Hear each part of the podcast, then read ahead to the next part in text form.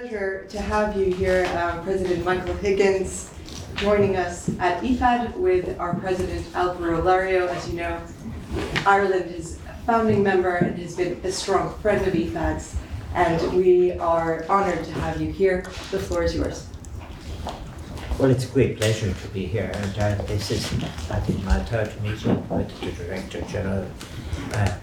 Dr. Alvaro Lario, and,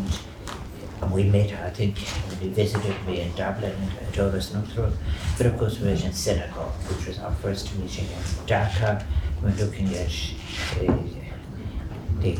African Food Summit, which was, I think, was very important. I have to say that uh, I'm very pleased that uh, Ireland is an active member in IFAD. It has uh, completed, a, a, is about to complete a three-year period of funding and is committed to continuing its funding in the next three years and to an increase in that funding. I think that the work of IFAD uh, is so important because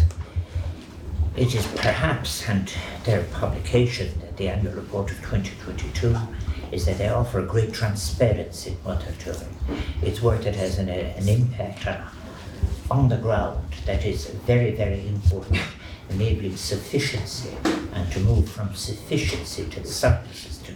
will enable people to contact with local markets. It's satisfying all the criteria of responding to climate change, but as well as that, meeting demands of sustainability, but very, very important, empowering local rural people to take charge of their to take charge of their future, addressing then obviously issues of food and nutrition and stunting and so forth. And I think that the fact that their work is spread across so many continents in relation to Africa, South America and Asia, and and as well as that, that it has been able to, I think, relate itself very positively uh, to indigenous wisdoms in relation to matters of seed uh, hybrid decisions in relation uh, to, as well as that, in relation to dealing with displaced people.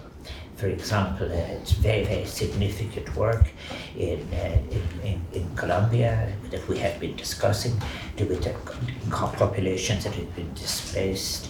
now from a system that isn't only a latifundista system, but a system that has been supported by violence. I think that as well it is able, and it is one of the constants of Irish policy, has been its very strong gender component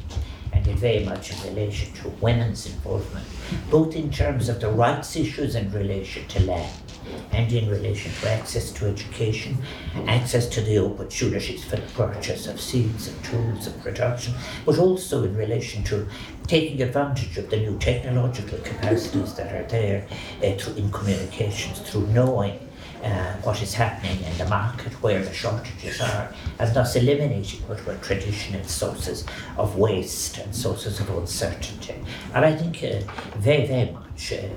the most important thing at a time when I'm afraid rather scandalously some of the most powerful nations in the world have reduced their funding to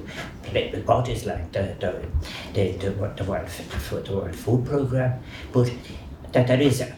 and now uh, the response has been an effective cooperation between the three major agencies, the World Food Programme, IFAD, and the Food and Agriculture Organization. And I think that that